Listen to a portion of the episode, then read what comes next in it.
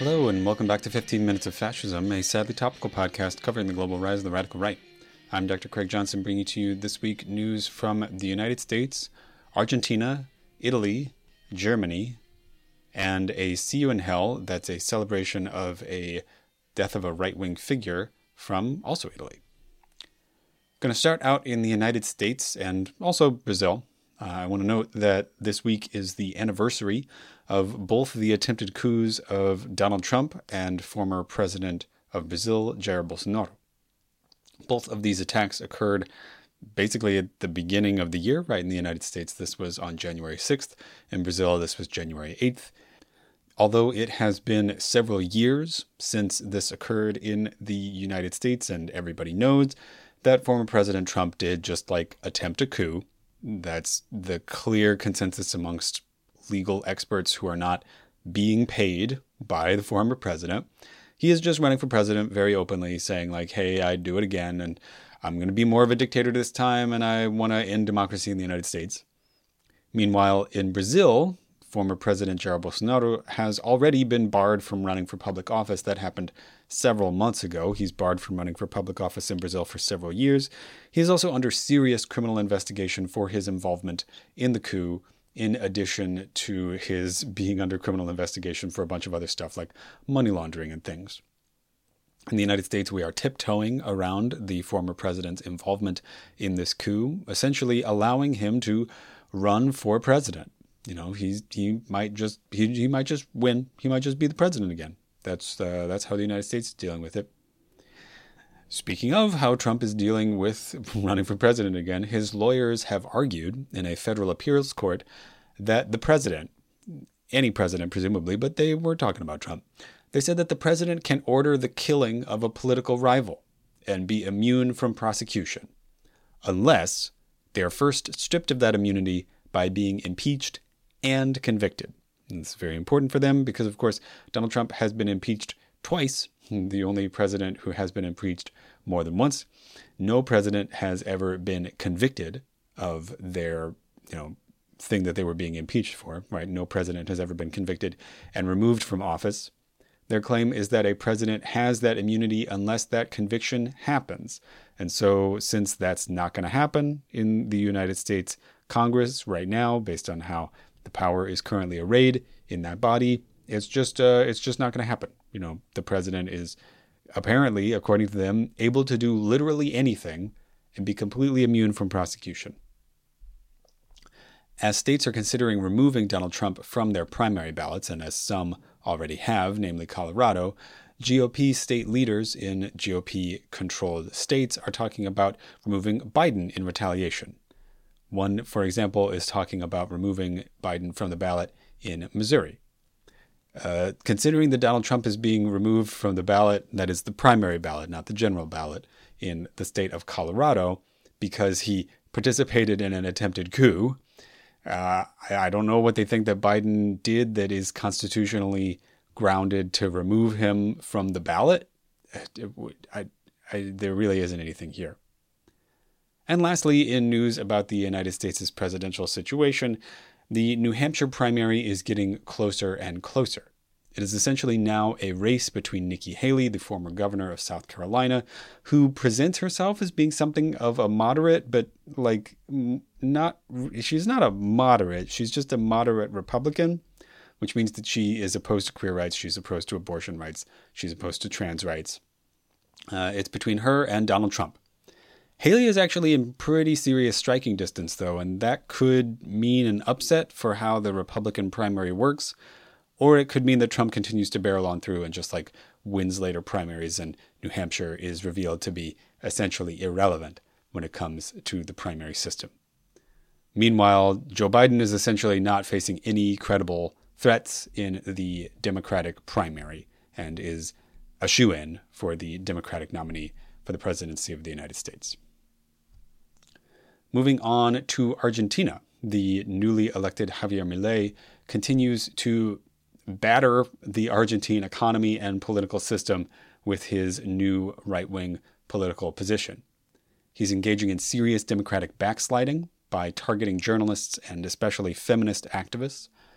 both the government and also right wing operatives and sort of like just thugs are targeting people who were involved in the previous abortion legalization fight in Argentina. Argentina passed a seriously wonderful, like like like like an actually incredible abortion legalization law in 2020. It's among the best in the world, particularly because the law does not discriminate against people based on their gender. The law just says anybody who wants an abortion can get one, which is a big step up from a lot of how a lot of laws deal with gender in this. You know, they say only women, which would mean that a trans man who is capable of getting pregnant would potentially be barred from receiving an abortion. So it just says like anybody who can get pregnant can get an abortion, right? It's a really, really well done law. Of course, the Argentine right hates this. Milei, despite being a, you know, supposedly agnostic libertarian, is opposed to abortion and says that he might want to have a referendum to potentially overturn this legislation. Meanwhile, in the Argentine economy, inflation is rising rapidly. And Milei, the president, says that, yeah, inflation is just going to get a lot worse. He's engaging in what many economists call shock treatment. That is, he thinks that the economy needs to be, you know, put in its place, and that presumably that means that workers need to be put in their place, as he would understand it.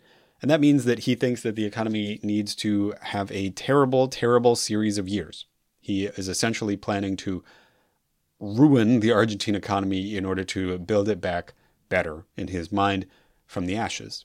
He's also reached an agreement with the Argentine left's arch nemesis, the International Monetary Fund, essentially cementing, or at least intending to cement, a series of anti worker reforms and anti state aid reforms that would prevent Argentine future governments from reversing his economic measures. And speaking of the Argentine government, an Argentine colonel, or former colonel, Carlos Luis Malatto, who committed crimes against humanity during the Argentine Dirty War in the 1970s and 1980s, is currently on trial in Italy after having run away to that country in 2011.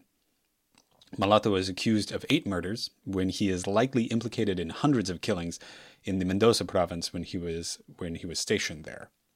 Unfortunately, this means that he might not face trial in Argentina itself. Argentina has tried to extradite him from Italy several times and has failed, although it's possible that his conviction in Italy means that he might get extradited to Argentina to face trial there.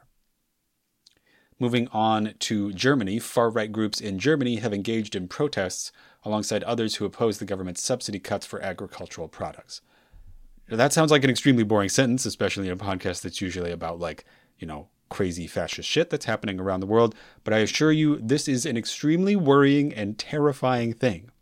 This means that the German extreme right, specifically a neo Nazi organization and party called the Third Way, which is a common way that fascists talk about themselves, a neo Nazi party is engaging directly, openly, and acceptedly with a mainstream political movement, like a very normal political movement bread and butter politics.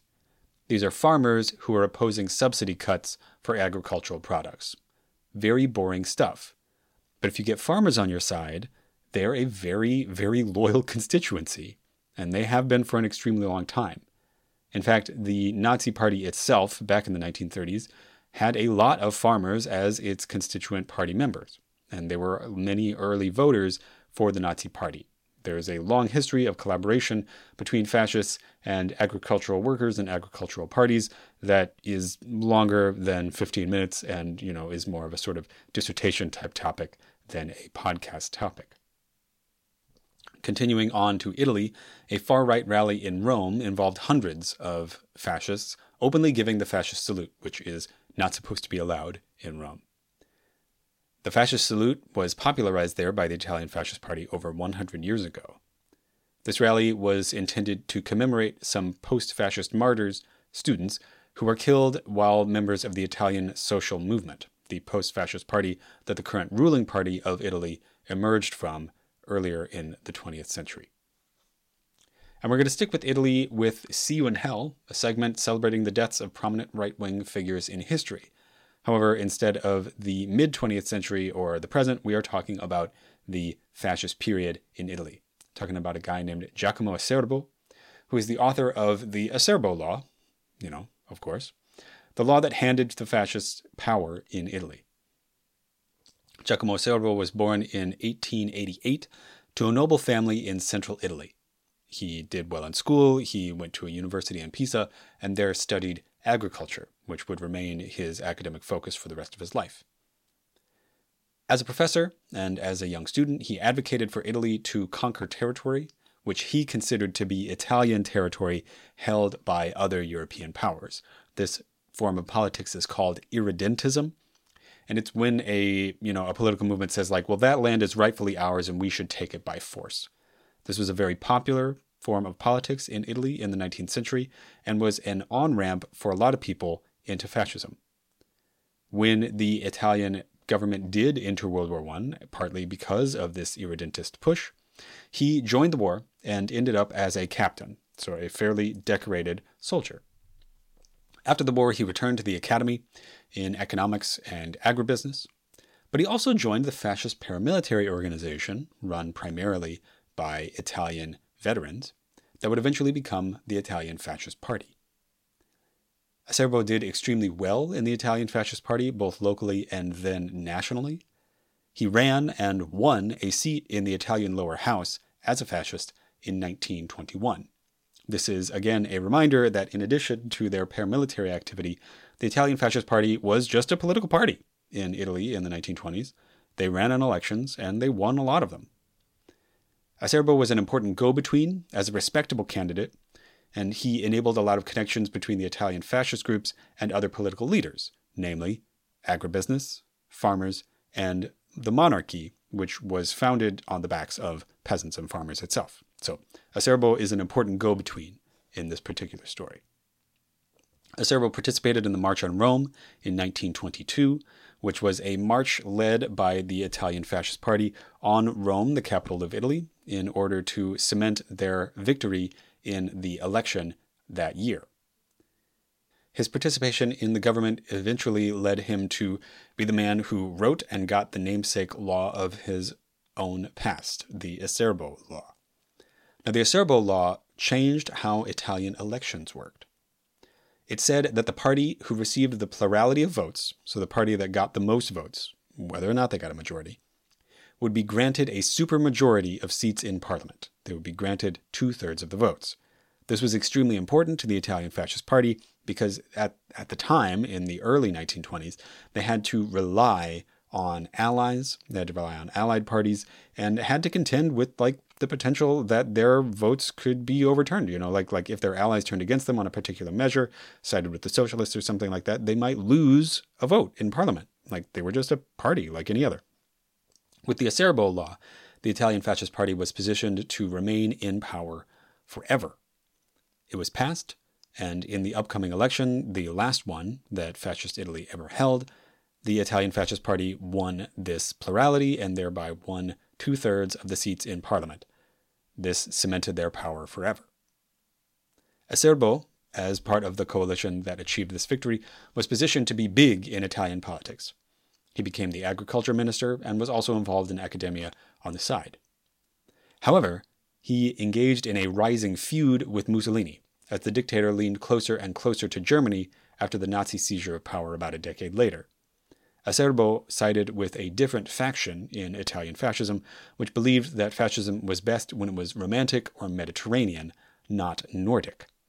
Meanwhile, Mussolini and his allies were, you know, siding up with Nazi Germany, seeing the rising tide of power in Europe. Still, this didn't mean that Acerbo was out of power, it just meant that he was out of the higher echelons, he still participated in the Italian government. He was still part of the Council of Fascists, which was ostensibly the highest level of government in the Italian fascist state, but which didn't wield a whole bunch of power. It's some, somewhat complicated. When Italy did enter World War II, he participated in the war. He led some war efforts, including, for example, Italy's attempt to conquer parts of France as the Nazis were invading France from the north. When the Allied invasion happened in Italy and it became clear that the Italian fascist government was going to lose in this particular invasion, He sided with a different faction of fascists who wanted to remove Mussolini from power and get a separate peace with the Allies, separate from the Nazis. This didn't work. He eventually fled to central Italy to avoid prosecution by the Nazi led rump state, the Italian Social Republic, which was led by a Mussolini that they had sprung out of jail. Eventually, though, Acerbo was captured and sentenced to death by the Italian resistance slash the eventual post war government of Italy. However, this was overturned, and he was released and his name was cleared in 1951. He went on to lead a normal academic life, again attempting to enter politics a few times as a monarchist, but he failed. He died of old age this week in history, the 9th of January, 1969. Right, and Giacomo Acerbo, we will see you in hell. That was 15 Minutes of Fascism, a sadly topical podcast covering the global rise of the radical right. I'm Dr. Craig Johnson, thanking Sleepy Kitty Arts and Sleepy Kitty Music for our intro, outro, and graphics. If you enjoyed the podcast, please like, share, and subscribe. Please leave a review on whatever it is you're listening to this on. And I mean that sincerely. I'm getting more and more fascist attention, so if you leave reviews, that's a way to combat against their negative reviews here. Rather than checking out my Patreon, please check out Medicine Sans Frontières, that's Doctors Without Borders, the Gaza Children's Fund, or the Red Cross or the Red Crescent. If you want to get in touch with me to ask a question or to issue a correction or something like that, you can reach me at 15minutesofascism at gmail.com. And that's 15 minutes of fascism spelled out in all one word. I'm on Twitter at slash X at hist of the right, that's H I S T of the right, and fascism15. Again, that's spelled out. Thanks very much, and I'll talk to you next week.